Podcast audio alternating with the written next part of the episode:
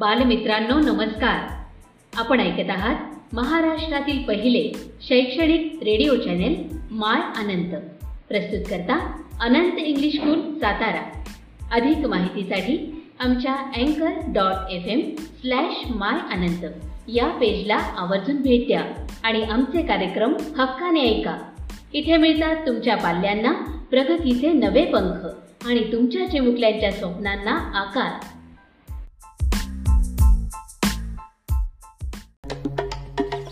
बच्चों, मध्य प्रदेश के घने जंगल की ये कहानी है। वहाँ एक लकड़बग्घा रहता था, जिसे अपनी ताकत, अपनी फुर्ती पर बड़ा ही घमंड था। वो अपने आगे किसी को भी गिनती में नहीं लेता था। छोटे मोटे जानवरों को तो वो यूँ ट्रीट करता, मानो वो ही जंगल का राजा हो। और करे भी क्यों ना, जंगल का राजा भी अंदर ही अंदर, कहीं ना कहीं उस लकड़बग्गे से डरता था। क्योंकि जानता था, वो बड़ी मेहनत से कई बार कोई शिकार करके लाता था तो लकड़बग्घा अपनी गैंग के साथ आकर उससे उसका शिकार छीन लेता था। और जब राजा ही किसी से डरता हो तो प्रजा की तो बात ही क्या? लकड़बग्गा के इस रवैये से पूरे जंगल के सारे जानवर दुखी थे। कई लोग उसे समझाने की कोशिश भी करते पर वो कभी भी किसी की सुनता नहीं था। यहाँ तक कि उसके बचपन का दोस्त सियार कुमार भी उसे समझाने की कोशिश करता। यार लक्कू। देख यार स्कूल के दिनों की बात और थी। अब मुझे लक्कू नहीं लकड़ बग्गा कहा कर और पूरे जंगल में ना अपनी इज़्ज़त है। इज़्ज़त नहीं? सभी डरते हैं तुझसे। मेरी बात मान। अब ये लड़ना झगड़ना छोड़ दे। इसमें कुछ नहीं रखा है। अबे तेरी तरह मैं डरपोक नहीं हूँ। शर्म आनी चाहिए तुझे। मेरी तरह दिखाई देता है। फिर भी मेरी तरह ठाट से नहीं रहता। डरपोक कहीं का। ये डर नहीं है यार। रिस्पेक्ट है। सामने वाले के प्रति आदर है।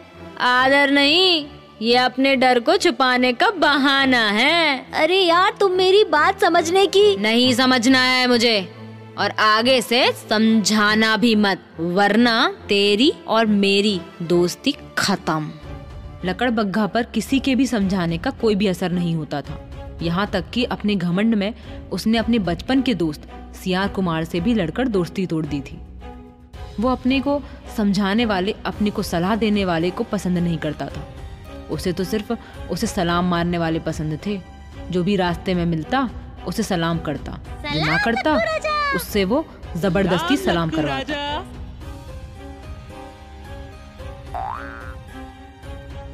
क्यों बे? सलाम मारने के लिए तेरे हाथ टूट गए हैं क्या? आ, हाँ वो। वो क्या?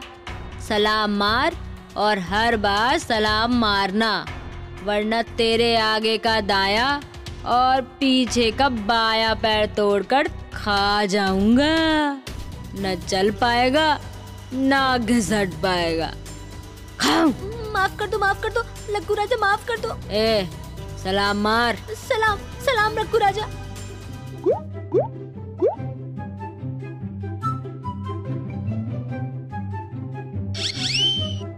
खरगोश भाई, आपने लकड़ बग्गा को देखकर रास्ता क्यों बदल लिया? क्या बताऊँ गिलहरी बहन? इसके सामने जाओ तो इसे सलाम करना पड़ता है। कहीं भूल गए तो फाड़ खाने की बात करता है। कहीं गुस्से में फाड़ खाया तो? इससे तो बेहतर है उस रास्ते ही ना जाओ। जिस रास्ते ये लक्कू जाए। फिर तो ऐसा हो गया था कि जो भी घमंडी लकड़बग्घा को देखता, अपना रास्ता बदल लेता, कोई भी उससे उलझना नहीं चाहता था, ना बहस करना चाहता था, जबकि लकड़बग्घा था कि जिस पर भी नज़र पड़ जाती, ज़बरदस्ती उसके सामने पहुँच जाता और उसे खुद को सलाम मारने को बोलता। उसे इतना घमंड हो गया था कि एक दिन उसके बचपन का दोस्त सियार कुमार उसे मिल गया तो वो उसे भी बोल पड़ा। ओए सियार कुमार। क्या हुआ लक्कू?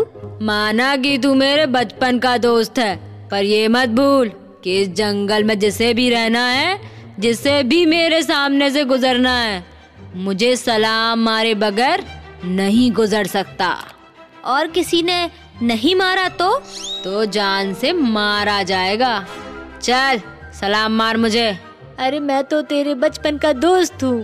दोस्ती अपनी जगह। और पोजीशन अपनी जगह। सलाम मार। सलाम। लकड़बग्घा के बचपन के दोस्त सियार कुमार को उसका ये रवैया बिल्कुल भी पसंद नहीं आया था। मगर वो कैसे समझाए उसे? वो था कि अपने घमंड के आगे किसी की सुनने को ही तैयार नहीं था। ये सिलसिला काफ़ी दिनों तक चलता रहा। वो सभी को सलाम मारने को मजबूर करता रहा।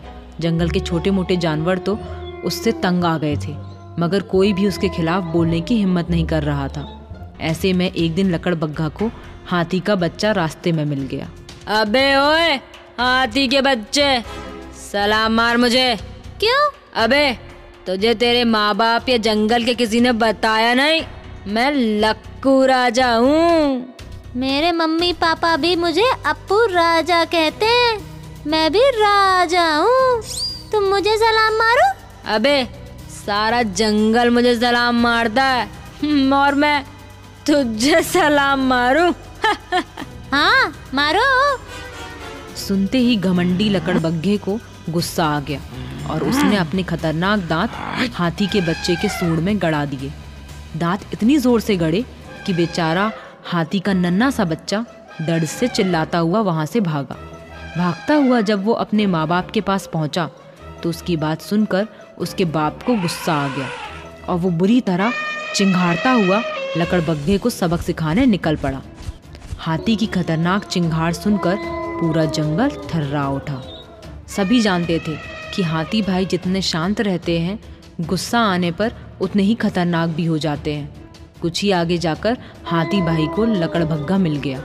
क्यों बे लकड़ बग्गे तूने मेरे बच्चे को काटा। तमीज से बात करो। हाँ मैंने काटा। उसने मुझे सलाम नहीं मारा था। ले मैं सलाम मारता हूँ तुझे।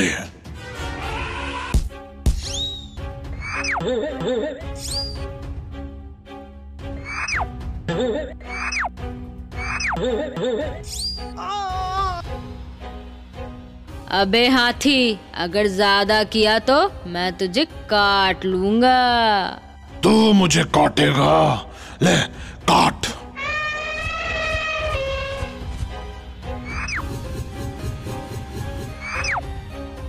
हाथी की इस मार से लकड़बग्घे के जबड़े हिल जाते हैं। वो घबरा कर वहाँ से भागता है। हाथी भाई उसके पीछे चिंघाड़ते हुए भागते हैं कि आज तो मैं तेरे सारे के सारे दांत जबड़े सहित तोड़कर रहूँगा। अब लकड़बग्घा आगे आगे भागता रहा और हाथी गुस्से में चिंघाड़ता हुआ उसका पीछा करता रहा। सारे जंगल के जानवर ये देखकर सरप्राइज़ थे कि लकड़बग्घा जान बचाकर भाग रहा था। उसे डरकर भागते देख जंगल के सारे जानवर खुश हो गए थे। अब लकड़बग्घे की समझ में आ गया था कि हाथी राज आज उसे छोड़ने वाले नहीं हैं। वो उसका जबड़ा तोड़कर ही रहेंगे, सारे दांत निकाल कर ही रहेंगे। लिहाजा हाथी राज से बचने के लिए भागता हुआ वो एक छोटी सी सकरी गुफा के सामने पहुँचता है। हाथी से बचने का एक ही रास्ता है।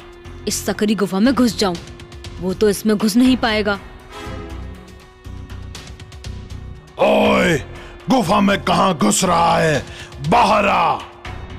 कब तक नहीं आएगा? जब तक नहीं आएगा, मैं यहीं बैठा रहूँगा। या तो तू गुफा के अंदर ही मरेगा, या बाहर आकर जबड़े तुड़वाएगा। मगर हर हाल में तेरे जबड़े और दांत टूटने ही हैं। अब काफ़ी देर हो जाती है, पर न लकड़बग्घा गुफा से बाहर आने की हिम्मत करता है और न हाथी भाई उसका इंतज़ार करता थकता है। धीरे धीरे काफ़ी समय गुजर जाता है, तभी अचानक लकड़बग्घे को गुफा के अंदर उसके बचपन का दोस्त सियार मिलता है। सारी बात सुनकर सियार उसे फिर समझाता है। तू मेरे बचपन का दोस्त था, इसलिए मैं तुझे समझाता था, पर तू अब क्या हो सकता है? अब तो हाथी भाई किसी भी कीमत पर मुझे नहीं छोड़ेंगे। मुझे भूख भी लग रही है। मैं अंदर रहूँगा तो भूख से तड़प तड़प कर मर जाऊँगा और बाहर निकलूँगा तो हाथी भाई मेरे दांत तोड़ देंगे। तब भी मैं खा नहीं पाऊँगा और भूख से तड़प तड़प कर मर जाऊँगा। अगर तू आज से अपनी आदत बदल ले तो मैं हाथी भाई को समझा सकता हूँ। हाथी भाई समझेंगे ही नहीं। अगर तुम अपनी आदत बदलने का वादा करो तो मैं कोशिश कर सकता हूँ। मैं वादा करता हूँ, आज के बाद मैं किसी को भी तंग नहीं करूँगा। किसी को भी सलाम मारने को नहीं कहूँगा। उल्टा मैं सभी को सलाम मारूँगा, बस। पर क्या हाथी भाई मुझे ज़िंदा छोड़ेंगे? वो तो किसी का भी कहना नहीं मानते। सुनकर सियार कुमार जाता है और कुछ ही देर में हाथी भाई को समझाकर लकड़ बग्घे को बाहर ले आता है। लकड़ बग्घा हाथी भाई को शांत देख सरप्राइज़ हो जाता है। फिर पूछता है, कमाल है हाथी भाई, आप मुझ जैसे खतरनाक जानवर से नहीं डरे। मेरा कहना नहीं माने, और एक नन्हे से सियार की सुन लिए? इस संसार में कोई भी सबसे ज़्यादा ताकतवर नहीं है। जानवर की शारीरिक ताकत से ज़्यादा उसकी जबान की ताकत पावरफुल होती है। तुम भले ही सियार जैसे लगते हो, पर तुम में घमंड भरा है। इसलिए सियार कुमार के सामने तुम एकदम कमज़ोर हो। सियार कुमार का कहना, मैं तो क्या पूरा जंगल मानेगा, क्योंकि सियार कुमार की जबान बड़ी मीठी है और मीठी जबान से भगवान भी हार जाते हैं। हाथी भाई की बात सुनकर लकड़ बग्घे की आँखें खुल जाती हैं और वो कहता है, आज मेरी समझ में आ गया हाथी भाई। मीठी ज़ुबान में ही सबसे बड़ी ताकत होती है। आज के बाद मैं किसी से कोई भी कड़वी दिल को दुखा देने वाली बात नहीं करूँगा।